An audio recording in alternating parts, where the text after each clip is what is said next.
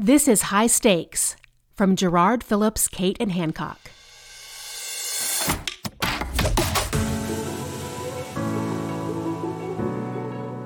Welcome back to High Stakes. I'm David Schifrin with Gerard, and I'm also joined by one of my colleagues, Molly Kate, one of our founding partners and our Chief Innovation Officer.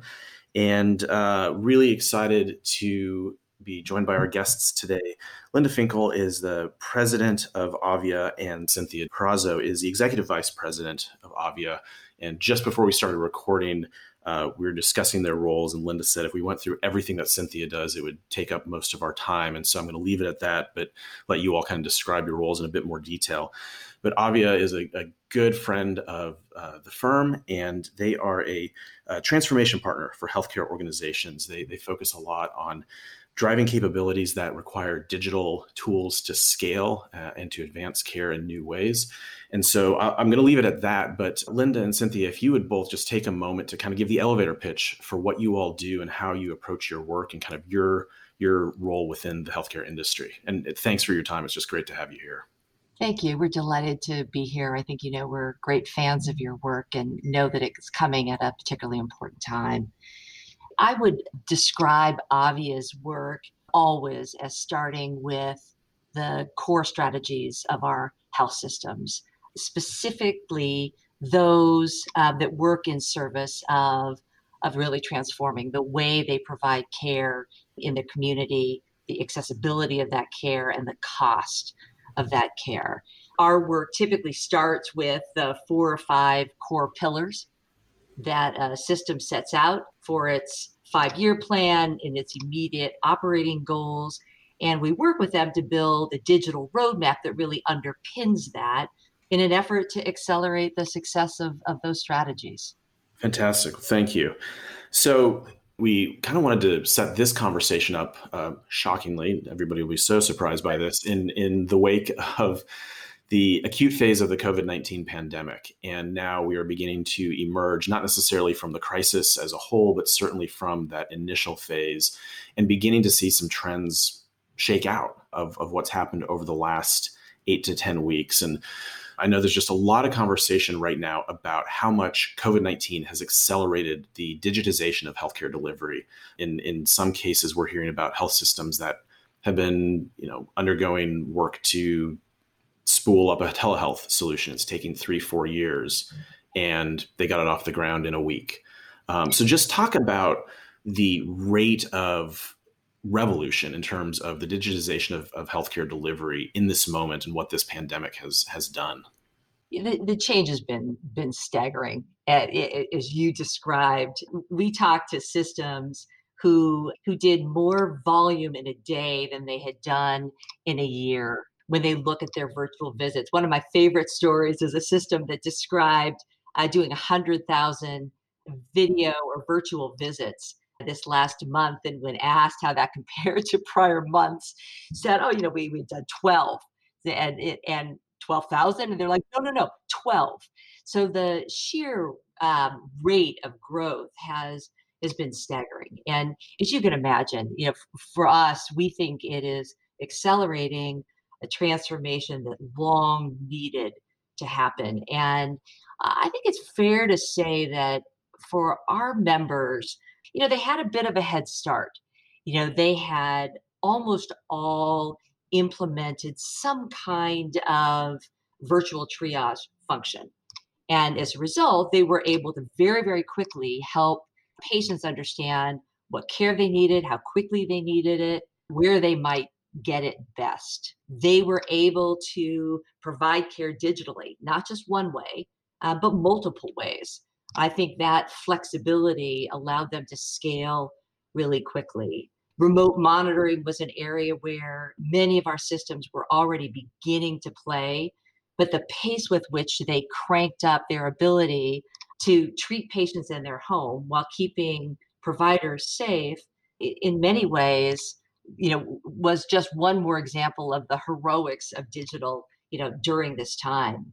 Uh, I don't think that anybody was as prepared as they would have liked to have been, but just the sheer magnitude um, and the speed with which they were able to act and leverage capabilities that they had rolled out gave them a terrific head start. Yeah, I, I would contribute that, you know, three factors helped this move so quickly. One, everybody had been thinking about this and had some level of planning. You know, it really varied from those who were more sophisticated with detailed roadmaps that were typically two to three years long to somebody, you know, experimenting with something in a pilot. So the, the but everyone was doing something. So the ability to to move quickly, building off of something, was helpful. The command center uh, mode that everybody goes into when there's a disaster is, is typical behavior for health systems. And I think that was very helpful in this case, because they were able to use their command center decision-making to accelerate, take pilots to scale. Even if it wasn't going to be the long-term solution, they were able to, you know, make decisions very quickly. And the third thing that was really interesting, and we should be really proud of in our industry, is that many of the providers of these solutions were offering things for free, limited fees, to get people going quickly, to remove the barrier of having to go through budgeting processes, et cetera. So, and I think those three factors contributed to uh, the ability for health systems to get these things up and running quickly. As an organization that's been really dedicated and focused on digital transformation and being a true transformation partner for, for hospitals and health systems, if we unpack this swell of energy and, and innovation that we just talked about that has transpired over the over the last uh, seven, eight weeks, would love to hear a little bit from both of you on two thoughts. Uh, what have you seen in that that excites you the most, particularly as we think about kind of where we go from here? And then what worries you on the flip side? I'll, I'll, I'll take a stab at it, Cynthia, and then I'd be interested to hear your views. You know, you know, for me, what excites me, um, it's just the genie is out of the bottle. You know, patients loved it. And even patients who didn't think they'd love it had these amazing experiences. And some of the work that you had uh, done in your survey uh, just validated what a, a terrific and defining experience it was for patients. To me, it's exciting that so many providers adjusted. You know, the speed with which systems got three thousand, four thousand providers trained to provide digital care shows they could do it. And it didn't take two years. It took two weeks. In some cases, it took two days. And and any reservations that providers had, I think, was outweighed by the fact that it kept them safe. And so for me, I can't think of a more winning platform from which these enduring changes will move forward. You know, so those to me are are, are probably the things that, you know, I found, you know, most exciting, which is it just, it worked, you know, almost unequivocally. And it made, it was the difference between systems who could meet their patient needs and systems who could not. And so for me, it will most certainly inform how systems think going forward. I think the, the thing that probably, you know, keeps me up at night is how quickly reimbursement and regulation will keep up with that change, and the temporary flexibility that reg- we've shown from a regulatory perspective will be critical to sus- the sustainability of that. And so for me, I know that over time, there will be no choice. You know, the hardening of, of consumer demand makes those changes inevitable. But for me, you know, speed becomes really important, coupled with the idea that um, now we got to figure out how to integrate, you know, virtual care provision with on-premise, you know, care provision, and what's the workflow for a provider, and and how do you how do you take a burned out workforce that was struggling before, just survived a pandemic, and allow them to operate and provide care the way they'd like to provide care in a smooth and integrated way. So those are probably the things I think about as, you know, the next turns in this work. Thank you so much, Cynthia. Anything from your end? I would add to that, you know, what excites me uh, is, you know, in the past when we were trying to help health systems think about using digital solutions to engage with their consumers and patients, you know, the convenience uh, that consumers were demanding and are still demanding was interesting, but not always compelling to the health systems to make big investments in change.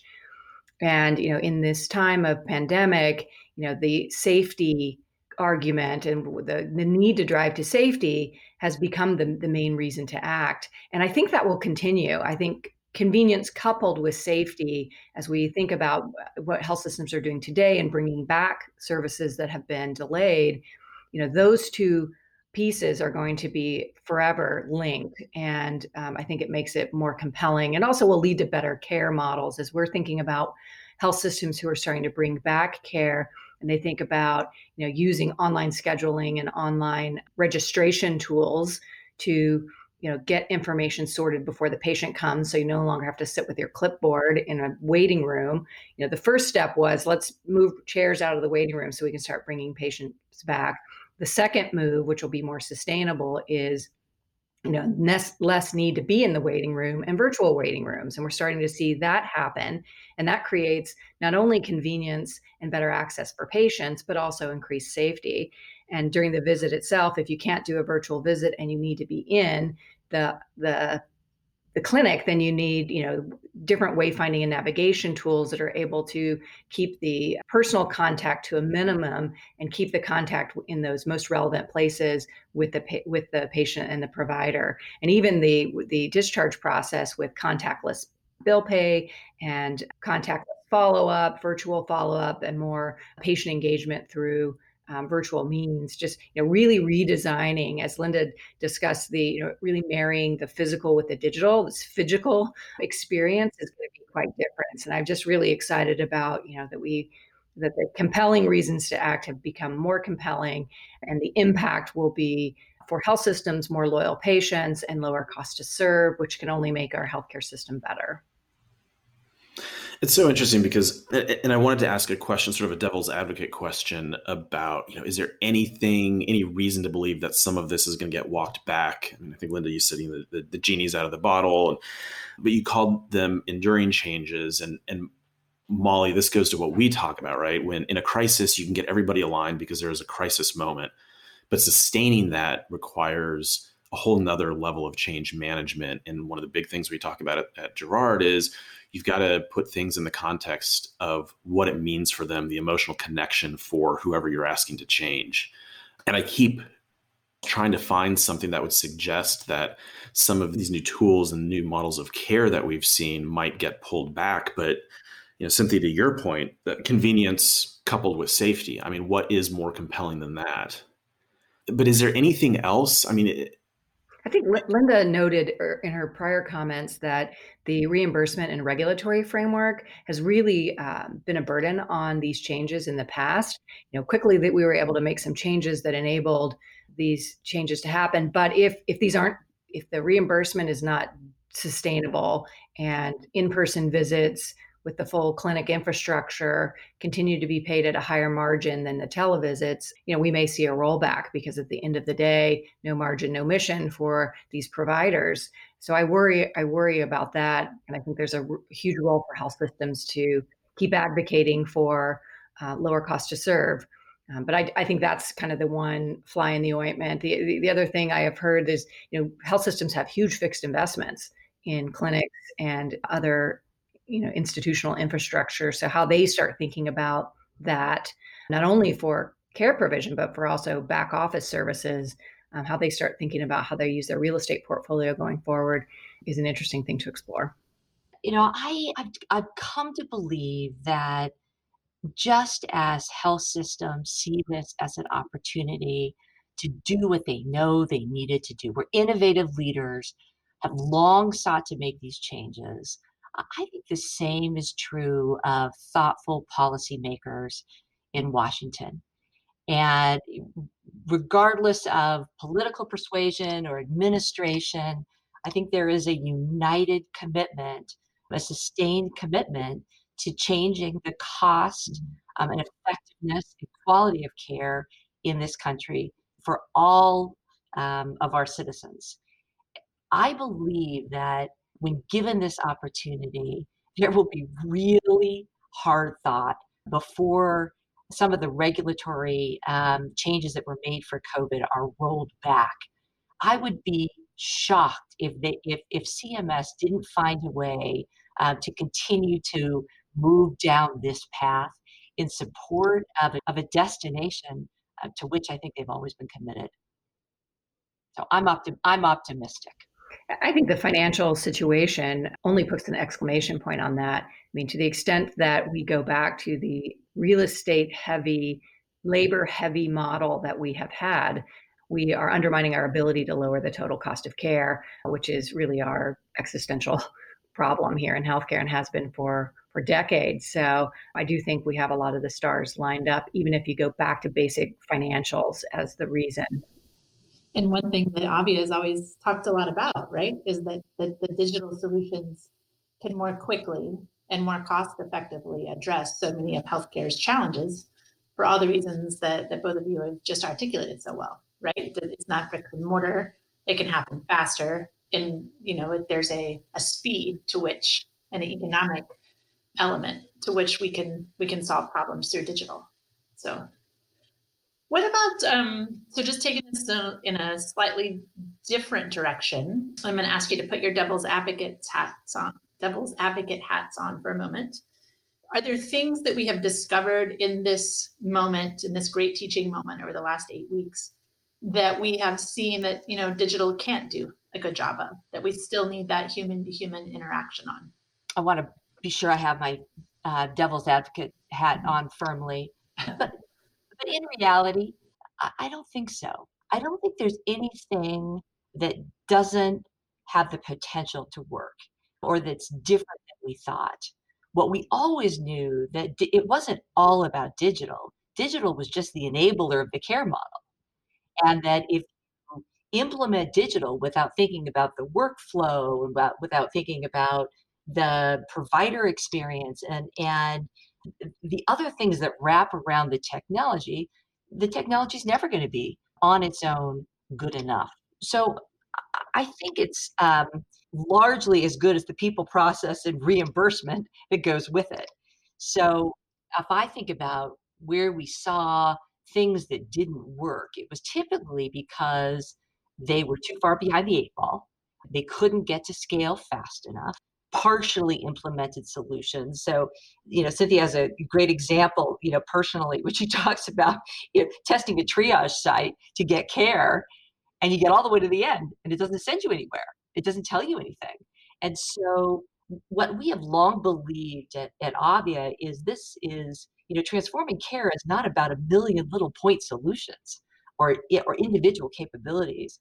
It's really about creating a comprehensive experience for a patient. And and so for me, bringing, ensuring that we are weaving together these capabilities in a way um, that create a, a complete experience and journey from start to finish is critical to making them successful. And so where I think we saw breakdowns, it was largely where that was not happening. Cynthia, is there something you'd add to that? I think we could just look before the COVID experience. Based on the scarcity of behavioral health providers, there had been large gains in behavioral health, um, digital and virtual care. You know, video visits with uh, psychiatrists, uh, online C B T that was totally asynchronous, inviting, involving no providers, that was gaining traction. Many of our members, uh, due to the dire need to expand capacity, had turned to these solutions with great success. And you know, there was fairly large customer satisfaction as well as proven uh, moving the needle on the outcome. So I think even before the pandemic, we ha- started to see certain um, specialties overcome the uh, lack of human connectedness and replace, you know, using different formats and media to get the care that they needed to patients. So I'm very encouraged by that. And I also think that training, we're going to have to think differently about how we train providers to provide care this way. Back in the day when I worked in a health system, I was part of training programs for physicians. And my, the favorite story was the physician who stands with his or her hand on the doorknob as they're talking to the patient is communicating something to the patient, right? About how they, how they're thinking about this visit. So similarly, we're going to have to think about, you know, when you're in a video visit, what types of things do you do as a provider to convey that you're engaged and that you care? So, I, and those are starting to emerge. I mean, one of the best things that's come out of all of this, in my opinion, is the rapid knowledge transfer. You know, digital is also enabling knowledge transfer in a way that we've never seen. Yeah, Facebook becoming a main media for physicians and other providers to learn about what's happening in other hotspots so that they can try those things in their own places. You know, we've seen a surge of members wanting to connect with each other, and we spend a lot of our time hosting small group sessions to share best practices. So I think how we get better at using the digital tools and redesigning workflows and interactions will really go far to maintain what's necessary from a human connectedness. I would just add one final thing. The thing that I think has been the hardest part on the human connectedness is we had gotten to a point where in healthcare, part of the care and healing process is the connectedness with care pro- caregivers, mm-hmm. having your family, and now in a situation where you need to limit the contact with people going in for a, a very difficult surgery, or even to have a baby without your family around you, has been a very difficult adjustment to make. And I think there's some place we can spend some time as a society thinking about how we do those, return to that safely, and how do FaceTime and other uh, video visits play a role in, in that, other connectivity. I think that's, it would be a very interesting place to, to focus. Absolutely. So both of you have just shared so much about exciting things that you're seeing across the industry in terms of potentially longer term impacts of what we've been able to accomplish in the last eight weeks and what the longer term impacts of that might be moving forward on, on both the delivery of care, how physicians and caregivers are trained, how patients interact with their families during the care process, et cetera. Let's take that and, and kind of think about what the next, you know, year, two, three years looks like in healthcare. Talk to us a little bit more long-term about what you think some of the, the more sustainable changes will be and what care delivery is going to look like moving forward. Sure. So I would, I think we can't um, overlook the financial impact that this crisis has had on our health system. So I think one area that health systems are going to be moving quickly in is thinking about improving productivity through digital workforce, automating tasks that uh, are routine and error prone to increase quality of those tasks as well as lower the total cost. Uh, I think that's going to be finally come to healthcare. And from a consumer perspective and from a patient perspective, I do believe that the the changes that we're seeing with virtual care, interaction with A I chatbots, you know, triage and navigation in ways that are much more proactive are going to be enduring changes. And the one thing I would say to health systems, you know, like my biggest takeaway and lesson learned is those health systems that have done a really good job of having omni-channel commu- proactive communications with their communities are the most likely to build that loyalty and build the scale that they need to actually create this lower cost model. So, you know, that's a place I would start and a place I would make sure really works. Yeah, I would agree with that. You know, I we spent a lot of time in this podcast talking about the changes around virtual care and those things that touch the patient directly, but there is no question that that every system is thinking about how it is they're either going to sur- you know, thrive and in some cases survive what has been a cataclysmic experience and promises to continue to be for some period of time as they keep beds open for COVID patients, as as time-sensitive surgeries begin to filter back in, um, as critical ambulatory visits slowly weave their way back in. Uh, I don't know a system, certainly not in our network, that isn't thinking about how do we come out of this and emerge stronger? Um, how do we use this Uh, to make the hard moves that we knew we needed to make. So I I forecast there will be a tremendous amount of focus on leveraging automation for important tasks that could be done more quickly, more efficiently, more effectively, you know, via automation. And my my great hope is that in a world where technology makes it possible to predict disease, to treat disease more effectively, to get out ahead of disease, to, to manage the health of people, you know, pre and post, that the vulnerable populations don't get lost in the shuffle. As we are watching unemployment skyrocket, Medicaid rolls are will inevitably surge. Much of the work we've done at Avia around uh, Medicaid transformation, it's not just about Medicaid, it's about all at-risk populations. And, and that work is going to become even more critical going forward than it has been. And so I hope that what this time has shown to health systems is that they can have incredible impact outside of the four walls of their hospital. And that and they have in, in service of their mission that they have an opportunity and an obligation to do that. And so that when things get better, they don't get better for just a subset of the population um, and the people who can afford precision medicine, but that we bring the full power of that across our country. That is an excellent thought and something that we should examine in our next wave of all of this. Because I agree with Linda one hundred percent. I think this has really shown the industry what how important health systems are, A, and how we need them, particularly those health systems that have just set up these command centers, lost tons of money, right? But they're serving their communities. So uh, how to take those learnings and apply them for the greater good is um, certainly something we believe in around here. And an element of this is that oftentimes these types of things miss the most vulnerable populations. And it is ironic because they're, they're cost efficient than those cost efficient ways. So it's a, they're examples of the, of the ultimate win-wins. Yep. You talk about improving, you know, people's lives, mm-hmm. um, reducing the cost to serve, you know, for systems and, and, you know, for payers and for the country. To me, it, it, it all works in, in service of, of goodness. Uh, Linda and Cynthia, thanks so much for your time. It's been it's been a real pleasure to talk to you all. And and yeah, it would be great if to come back in, I don't know, three months or sometime later this year or next year or all the above and just look at what's happening as some of these changes begin, or, you know, as they're kind of consolidated and we start to really see what the longer long-term implications are. But in the meantime, thank you. And uh, we look forward to, to continuing to watch what you all at Avia are doing. And um, we'll talk soon. Schifrin and Molly, thanks so much for the opportunity. Yes, thank you both, ladies. I appreciate all of your time and your smart. Thanks.